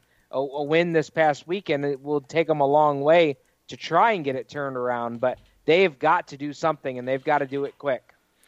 All right, so aside from David Gravel actually winning this race, Tom, it's refreshing to talk about names that, uh, number one, like to be guests on our show, but number two, kind of woke everybody up and said, Hi, guys, we're here. Let's talk about the battle in this race between Justin Peck, yes, the same one that's won the Rumble twice, and Sheldon Haudenschild racing for a win in the World of Outlaws before it went wrong with a few laps to go. Yeah, so Justin watched the truck race on Friday night and then tried to duplicate what Stewart Friesen did to Kyle Busch. Um, no, that was honestly, I don't know what to make of that. I watched it a few times. Um, My point was, it was refreshing it, to see him contending in an Outlaws race. Well, it, it it was, and honestly, if I were to assign blame there, I'd almost have to do it 50-50 because it it was Justin's fault because he pulled the slide job too tight. But I mean, there Sheldon was, could have lifted too. Yeah, there was no give there uh, whatsoever. But it, I, it was just one of those situations, and I hated it for Sheldon because I think he had the car to win, obviously. But um, that's how it goes when you have that many cars on a track like that that are that close. You're to have stuff happen, and Justin went for it, and you know, just barely missed, unfortunately. But you know, it is what it is. Like I said, that's. Uh, I love the Outlaws because if you look over the course of the last several days, we've had basically three different winners, and you know, it's been it's been fun to watch. I mean, Shot Scott is two at Eldora, but uh, outside of that, he was over the last couple. Hey, Steve. Hey, Jacob. So, before we go back to talking about Donnie Schatz doing Donnie Schatz things at Eldora, how about the cat that led the opening lap of the Tri State feature? Let's see. Kevin Thomas Jr. in a 63 car with a wing? Yeah. How refreshing was that when you talk about, you know, refreshing things to see on the World of Outlaws circuit? Uh, I thought that was pretty entertaining.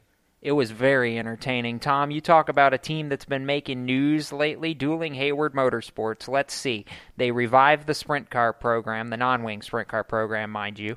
They put KTJ in the car. Next, they revived the midget program. They put KTJ in that car.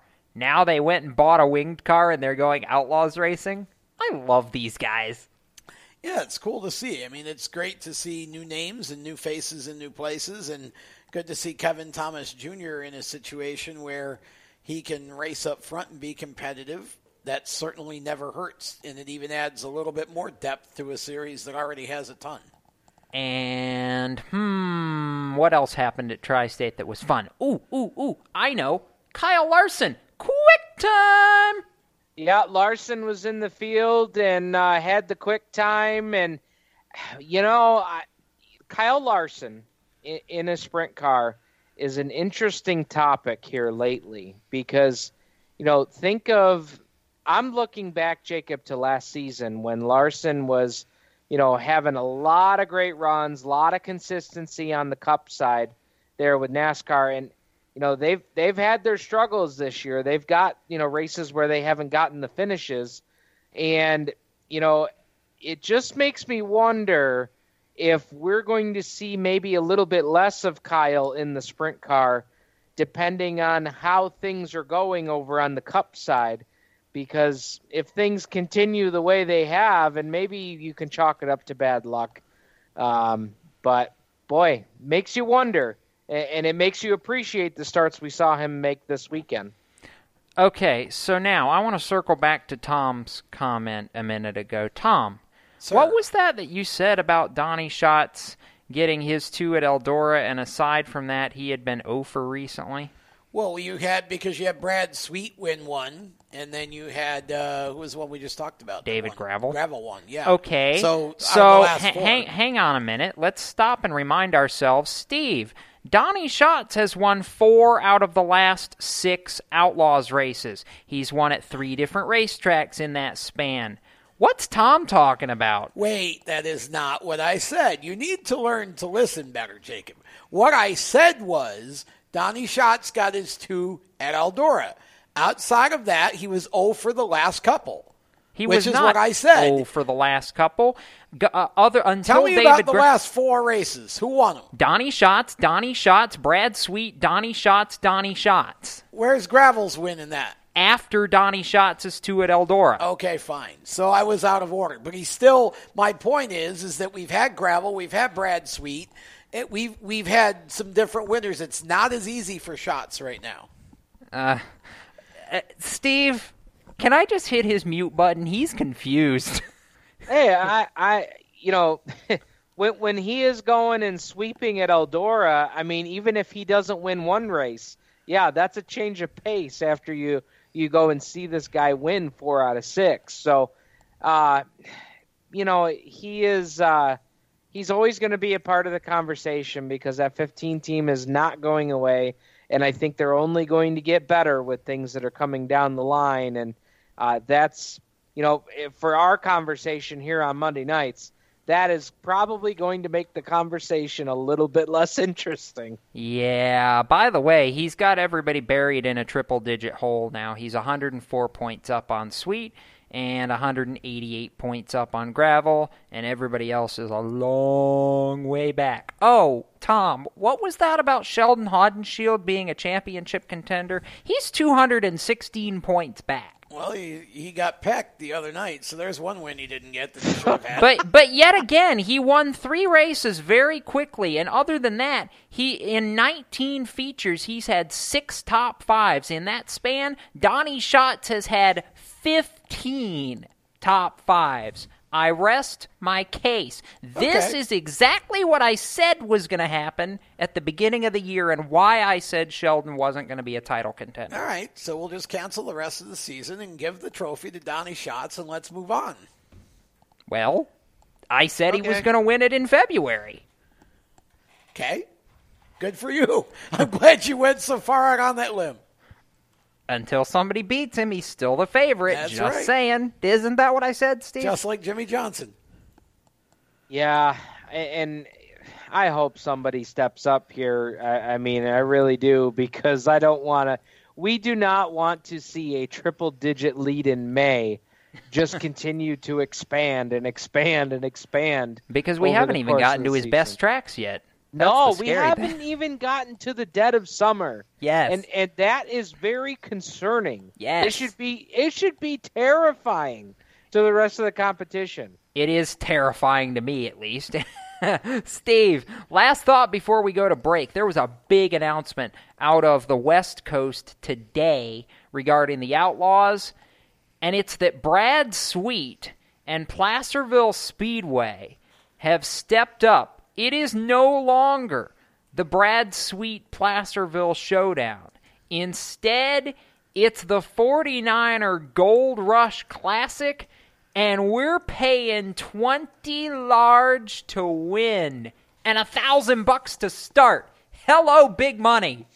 Yes, and that just ratchets up that race another notch.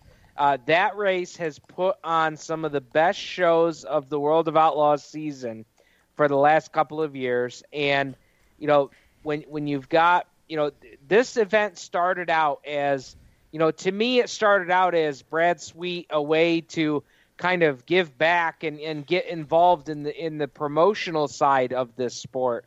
And now, not only have they ratcheted up the pay, not only to win but to start, which is super important.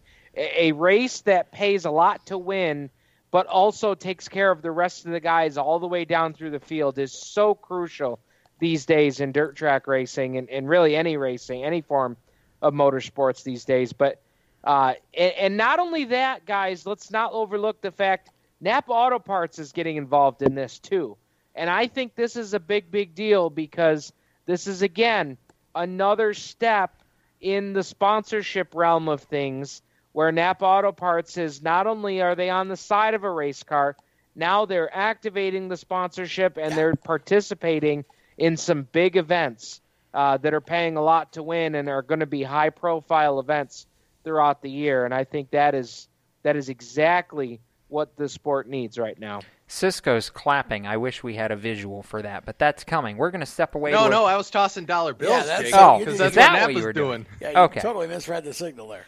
Well, unfortunately, Skype video is sometimes blurry and not always very easy to tell exactly what he was doing. So, okay, I'll, I'll give the blame that I misread on that one. We're going to take a break. When we come back, well, I don't know what we're going to get into, but I feel like Tom and Steve are getting ready to fight. I can fan the flames on that one. You're listening to Motorsports Madness on Spreaker and the Performance Motorsports Network. Parents, your son or daughter has had their license for a while now, but you want to make sure they're prepared for any situation they may face on the road. High school driver's ed doesn't teach them to drive defensively. They need to be prepared for any highway emergency. For less than a month's insurance and a whole lot less, BSR instructors at Summit Point Motorsports Park in nearby Summit Point, West Virginia will teach your son or daughter how to respond instantly and positively to unexpected situations on the road. BSR's specialized accident avoidance training teaches swerve to avoid maneuvers at highway speed, ocular driving, which focuses driving attention on ways to avoid accidents, vehicle dynamics and feedback, skid control and skid recovery, threshold braking on straights and progressive braking on curves, and off-road recovery techniques. This is stuff driver's ed simply doesn't teach. So call BSR today, 304 725 8444. Give your kid the skill set needed to drive safely and responsibly on the highway. That's 304 725 8444. You hear that? That's the sound of America's only sports car. That's right, it's a Corvette. But not just any Corvette. It's your Corvette. It's that who cares if there's traffic part of your day. And this can be you when you come to Cooper Corvettes. With 60 years of Corvettes to choose from, there's always a Corvette in your budget. And they'll service any Corvette you bring in. Cooper Corvettes on Route 1 just north of Quantico and Triangle. Call, click, or visit coopercorvettes.com. HMS Motorsport is the leader in motorsport safety. HMS serves the majority of Monster Energy NASCAR Cup, Xfinity, Camping World Truck, IndyCar, and IMSA WeatherTech teams, as well as countless SCCA and club level racers and driving enthusiasts throughout North America.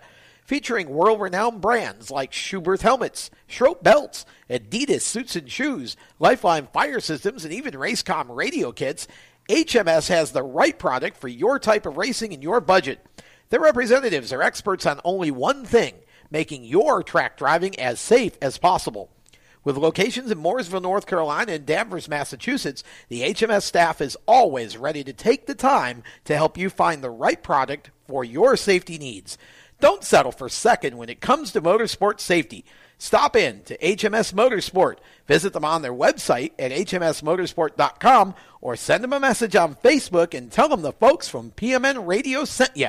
Hi, this is John Ondrasik of Five for Fighting, here for RAD, the entertainment industry's voice for road safety. You know, style is a personal thing, and your lifestyle is your business.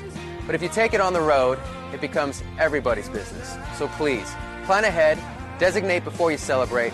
Friends, don't let friends drive drunk. A public service announcement brought to you by RAD, the National Association of Broadcasters, and the Ad Council. Hi, I'm John Holloman, and you're listening to Race Talk on the Performance Motorsports Network. Now back to the show. Welcome back to Motorsports Madness live on Spreaker and the Performance Motorsports Network. Jacob Seelman, Tom Baker, Cisco Scaramuza, Chris Murdoch, Steve Ovens, all talking racing. And let's see, Tom had a good point, actually, or somebody had a good point. I guess, Cisco, you were the one I think that actually brought this up in our group chat right before the last break. And I'll let Tom and Steve fight about it. Playoffs? Playoffs? In the Outlaws? Do we need playoffs? Tom, do we need playoffs? Sure, why not? Anything to make it more fun. I mean, you got 90 races there. How cool would it be to have the last 10 or whatever you want to make be playoff races of some sort and have a ladder system just like they do in NASCAR? I think a series that runs 90 races, that'd be wild. And that would also shake things up at the end of the year when we're coming down to World Final and make that even more interesting. I I wouldn't be opposed to trying something like that. It would also, I think, add some prestige to the series. Probably be sponsorable as well. Steve. Oh, all right, come on, guys! Really, a playoff? A playoff? I'm talking a playoffs. Come I'm on, talking man. playoffs. Every World of Outlaws purist just fell out of their chair and broke their hip on the floor. I mean, come Are on. you saying they're all over 70 years old or heads, something? What was that? Heads would roll. Uh, I mean, I, I, don't- uh, I can't even. I can't even fathom. Steve's a so mad he can't even talk straight. I just a playoff. He's not system mad. in He's the- just like in the- I, in the world of outlaws would be a got him away from his disaster. easy button. Ted Johnson is rolling in his grave right yes. now. I guess I would have to see it, Tom. I'm I'm not going to completely write it off. I I would have to see it. But you know, it it does kind of take away that I mean, we were just talking about this earlier in this show about the fact that Kevin Harvick has been a dominant guy on the NASCAR side, but a blown motor could could take that whole body of work in the regular season That's why and I like throw it. it out the window. That's why I like it. I mean, you know, honestly, I think. Look, I, I don't care either way. I mean, we can we can give Donnie Schatz 15 more championships if we want. That's okay. I won't complain about that. The guy certainly earns them. But you know, I just think it would make it a little more interesting. I think probably the drag racing purists when we started the the uh, Countdown. countdown would said the same thing, and certainly the NASCAR fandom is objected. But you know what? At the end of the day, the last couple of years around Homestead time have been kind of fun.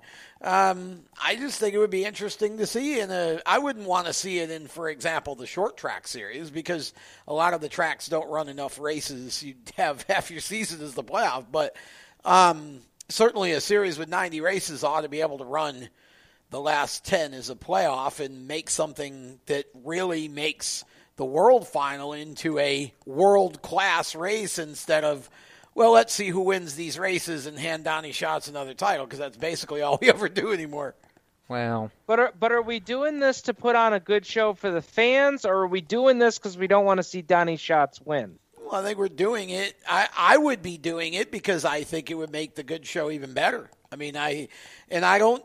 As far as Donnie Schatz not winning, he could just as easily win in a playoff as as he does without the playoff. The only difference is that we have some drama for the championship. You know, going actually going past September. I mean, that's you know, to me, I don't think it would make a ton of difference in the regular season. I just think, and the only the only thing that would be interesting is how many cars do you put in it because you could have twenty or twenty two different winners during the regular season. So how do you deal with that? at that point, I think you have to limit it to winners who are full time commitment drivers. Well, you know, and maybe that's an incentive for more full time commitment drivers. I don't know. I mean, Exactly. I- now you're following my line of just, thinking. You know, like I said, Or- I'm not going to start the campaign for it, but I do think it would be interesting to explore. Or do you just go top ten in points? That's a I mean, may- possibility too. maybe that would make the And race reset to 'em? get into the top 10 that much more interesting because let's face it guys I, I can't even tell you who is running seventh eighth ninth and tenth in points right now because you know essentially they're they're back there for a reason Shane not Stewart and uh, Logan Schuchart are seventh and eighth in points. I know that. Behind them, I don't know.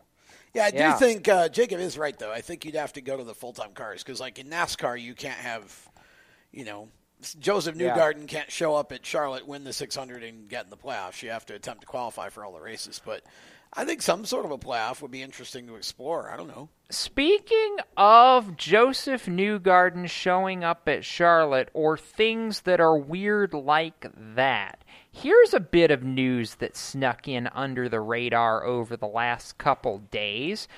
Connor Daly will make his NASCAR Xfinity Series debut, Cisco, driving a Lilly Diabetes sponsored Ford for Roush Fenway Racing at Road America. Q, huh? I'm okay with it. Oh, I I'm mean, totally okay with it. It was just one of those things that came totally out of left field. But it, it makes sense when you consider that Lilly is a company out of Indianapolis. Connor's a driver out of the IndyCar series, and they're taking that sponsorship, putting him together, and saying, hey, Road America is a road course. Connor Daly could go out there and win. He absolutely could. So we'll just have to see when that comes. I mean, it. I, I mean, I love Sam Hornish Jr. and everything, but somebody else has got to win that race, right? it's so crazy it might just work here and that's what i like about the whole deal it took so uh, it, it took me three sources because i didn't believe it at first. I had to go through three different articles just to make sure that this is what happened. And then i checked connor daly's instagram and saw the photo. And i'm ecstatic. I think he's the right guy for this. I think he can he can go. It'll be interesting to see what he does in a stock car. We saw what happened the last time that happened. Uh, but um, it, it, seeing him at a road course could, it definitely gives me hopes It's uh, and by the way, in case you're curious, all three Roush cars are going to be. He's not displacing anybody. Actually, it's going to be Ty Majeski, himself, and Ryan Reed, all in Lilly Diabetes cars at Road America that weekend. Lilly's doing the whole blanket for Roush Fenway. Indeed, which I think, Tom, is fantastic. Well, I think it's good. I mean, I'm happy to see. It'll be kind of different seeing Connor get a shot at a stock car. I mean, he hasn't got a whole lot else going on right now, so No, he doesn't. Who knows? Maybe there'll be an opportunity for him over there at some point if he shows well. I mean, shoot, maybe Joe Gibbs will snap him up. He's got enough other drivers over there. Well, So- now, now we if you're wait- NB, if you're NBCSN, do you use his IndyCar photo for when they do the driver portrait for the NASCAR race, or are you going to have to get a new one? Uh, I would just use the IndyCar one. It's already there. Tom Baker, you bite your tongue. Nobody gets a ride at Joe Gibbs until Ryan Preece gets a full time ride. Well, Thank you. I, I didn't say I wanted it to happen. I just said it seems like that's you know how it goes lately. I, I Ryan Preece should have a full time ride. I think it's a crime that nobody has stepped up to give that kid a full time ride. It, it was the same as with Bubba for a while. I think that's you know that's just somebody not uh, having enough foresight to recognize that he not only would be a sponsor's dream, but he'd probably go run for a championship. Indeed. We're going to take our final break. Lightning round coming up right after this. You're listening to Motorsports Madness, and we're back on Spreaker and the Performance Motorsports Network in a moment. How to be a great dad in 15 seconds. Bike ride, go fish, walk in the park, phone call, milkshake, play catch, picnic, fly a kite, tell jokes, laugh, talk, read a story, tell a story, bumper car, swing set, bowling, pillow fight, cut loose, stay tight. Whew. Because the smallest moments can have the biggest impact on a child's life. Take time to be a dad today. Call 877-4DAD-411 or visit fatherhood.gov. Brought to you by the U.S. Department of Health and Human Services and the Ad Council. Automotive technicians and auto service trainees, how would you like to work at the beach and perform for one of the best car care centers in the nation? Lewes Meineke is now looking for skilled automotive technicians to join their award winning team. If you're a gearhead that knows his or her stuff or a young up and comer that has the motivation and drive to succeed, then you need to make this call today. 302 827 2054. Lewes Meineke Car Care Center, located in beautiful Lewes, Delaware, offers a highly competitive compensation plan, great benefits, a flexible schedule, and did we mention that you're going to be working at the beach? Plus, there's a signing bonus for the right candidates. Technicians must be ASE certified and have a minimum of six years experience. Beginners advance at your own pace in one of several entry level positions. But whatever you do, don't wait. These jobs will go fast. Call Tim at 302 827 2054. That's 302 827 2054. Lewes Meineke Car Care Center. Rev up your career. You hear that? That's the sound of America's only sports car. That's right, it's a Corvette. But not just any Corvette.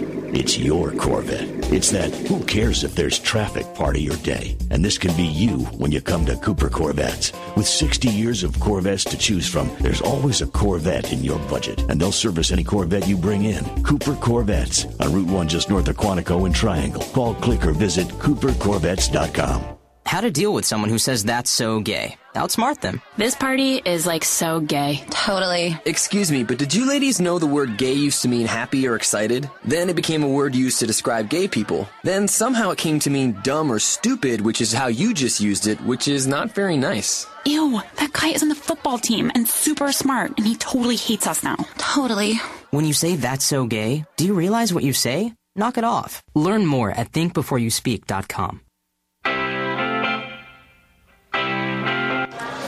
modified driver Matt Hirschman. You're listening to Motorsports Madness on the Performance Motorsports Network. That's actually appropriate considering where Steve wants to go before we hit the lightning round. Welcome back to Motorsports Madness here on PMN. Jacob Seelman, Tom Baker, Steve Ovens, Chris Murdoch, Cisco Scaramuza as we uh, get set to cycle into the lightning round, Steve. But uh, funny, a modified driver brings us back into our final uh, segment here because I know uh, we talked about it on this network last week, but uh, you wanted to pay a nod to uh, Maynard Troyer, who, uh, just like he did on the pavement side, did so much for the dirt side, and uh, we lost last week. Absolutely, I think the the legacy of, of Maynard Troyer will live on years and years. I mean, decades from now because. Yes you you and Tom, you know this well from from your time up here in the Northeast. And and and the funny thing about it uh, about Maynard Troyer's legacy is the fact that it's not just a Northeast thing. It, I mean, Troyer is not only across the country here in the U.S., but they have a massive presence in Australia as well uh, on the dirt modified side of things. So uh, you know, when you think about Peter Britton and, and his brother and, and that whole family, they brought Troyer to Australia uh, to, in the dirt modified world.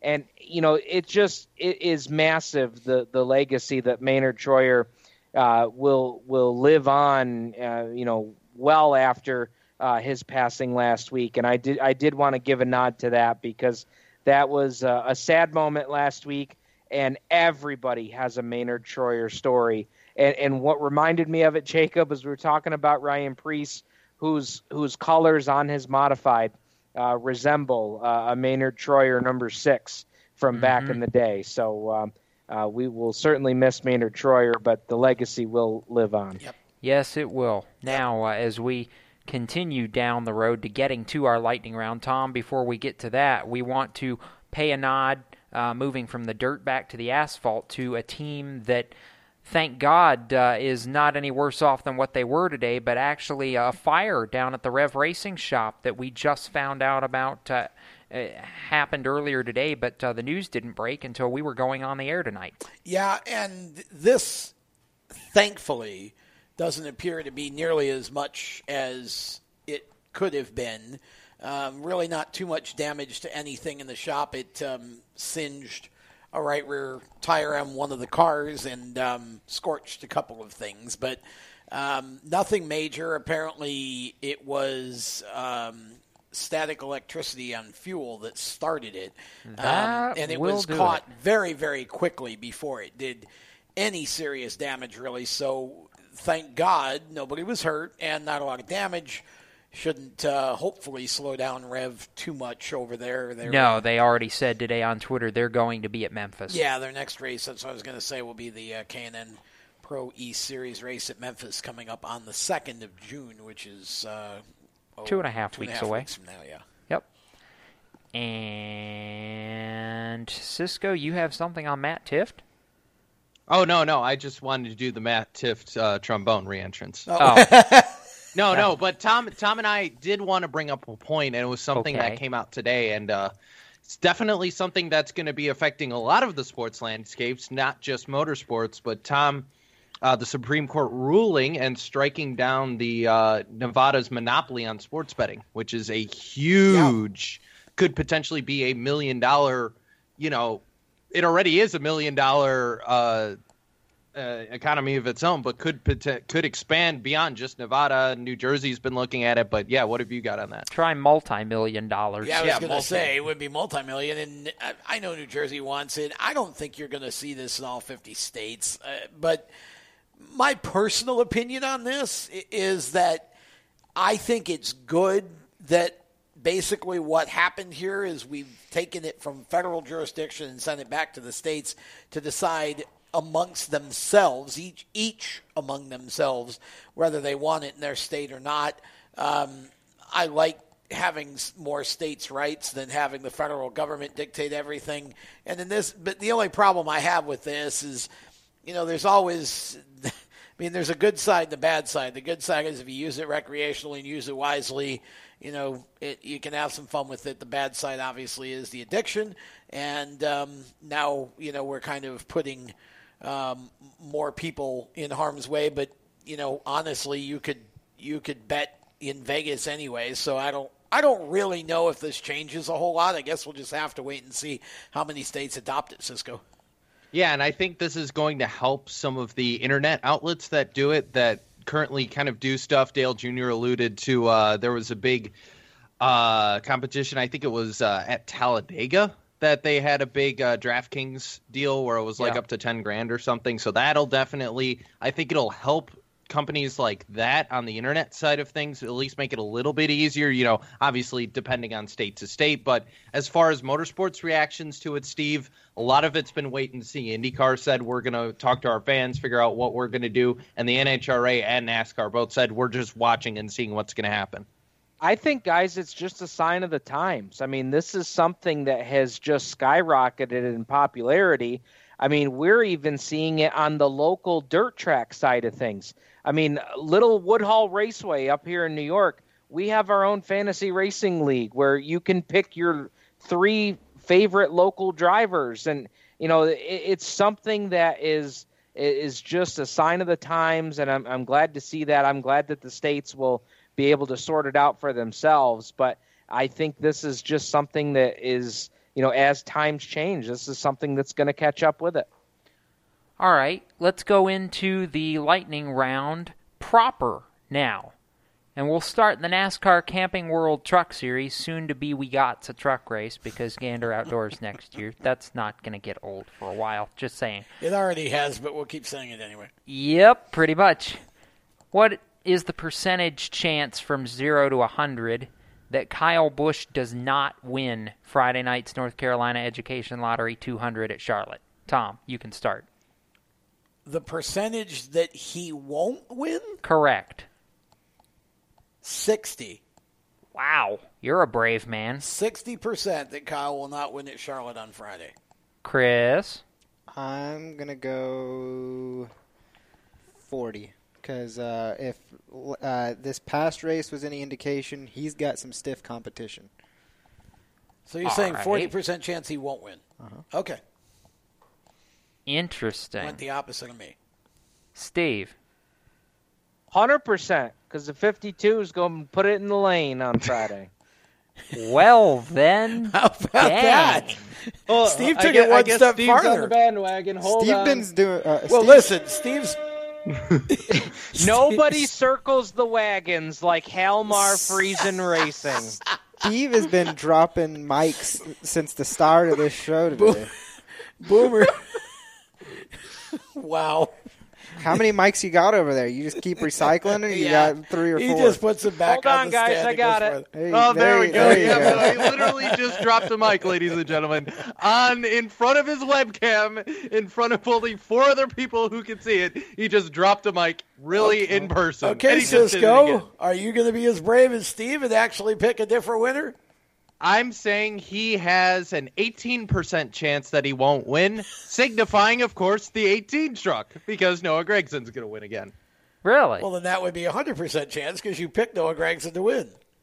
Okay, but but I want to keep my motif with the 18, see, so I'm just going to stay with 18. Okay, I'm going to be the guy that reminds everyone Kyle Busch not only is the defending winner of this race, he has seven of the 15 NASCAR Camping World Truck Series trophies that have ever been given out from the Charlotte Truck Race. Zero. Kyle Busch is going to win Friday night, especially because he didn't win at Kansas and he's going to come in pissed off. Well, and if Stewart Friesen tries that slide job move again, we all know what's going to happen there. He- he's going to be it in a into wall. the grass. Yeah, that, that will time, not and move. not of his own volition. yeah, will not work twice. No, it won't. All right. Friday night was a warning shot, guys. Friday night was a warning Kyle shot. Busch gave him a warning afterward, I'm sure. Next. I, I can hear the music in the background. Da, da, Next da, question. Da, da, da, da. Steve's on the bandwagon. Next question. Moving on, yes. Pick your driver who's going to leave a millionaire. Chris. Uh, Bowyer. Wow. Bo- gosh, that party would go on all night. Go Cisco. a week. Um, just uh, I want to say Kevin Harvick because I have no imagination, but I can't bring myself to do it. Martin Truex Jr. Okay. Steve. Aric Almirola. Wow. Aric Almirola. This from a guy who understands, yes, that he has to race his way in before he can go for a million bucks. Absolutely. And I don't think that makes a bit of difference. Wow. Tom. I'm going to go with a pick that I think is almost as appropriate as Aric Almirola. This is a restrictor plate race, remember. So Dale Jr. can't win. who win- Yeah, exactly. so who wins a restrict? Who has a great shot in a restrictor plate Ricky race? Stenhouse. Austin Here's- Dillon. What? Austin He, he Dillon. won there. He won there last year. He won I mean, last year on a fuel mileage race, the 600. That has nothing to do with the All Star race. Austin Dillon, why not? We Y'all don't know are- who's going to win because you can you can talk all the stats and current uh, season stuff. You want. realize this race, plate race. you you realize this is not going to be a plate race as we're accustomed to seeing it at Daytona and Talladega, right? But it's a plate race as we've never had before in the Cup Series. Everybody starts at zero, All right. so we're just all going out on limbs, having fun. Huh. So what Tom's saying is Jimmie Johnson actually might have a chance. to That's what I I'm totally agree with that. That's absolutely right.